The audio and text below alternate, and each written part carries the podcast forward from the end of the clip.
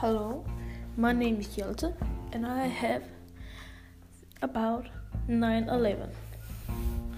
9 11 was a huge defeat from the United, for, for the United States because they died over 2,900 people there. There was working there at the time, and some people jumped from the top while knowing that they will die. But the cops and military risk their own life to try to save them in the town. And the cops and military saved over 1,000 people. And what happened, you will see because it was September 11th when the when there come one airplane flying into the one World Trade Center in New York. At uh, 10 5 and most of the people thought that it was a mistake but right after there come another airplane at 1028 and was flying into the Pentagon in Washington, D.C.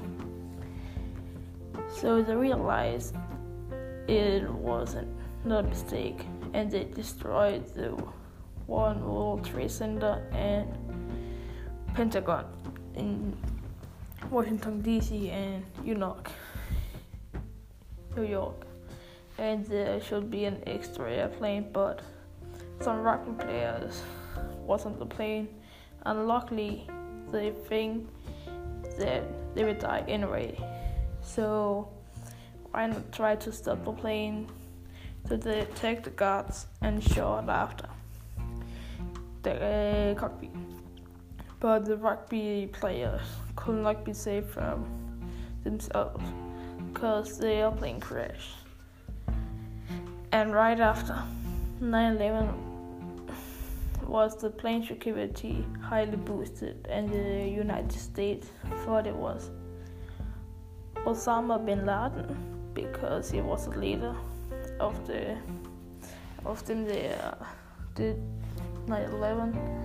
So the United States uh, they find him with some drones, and short after they killed him and it was um, American soldiers in Pakistan in May 2011.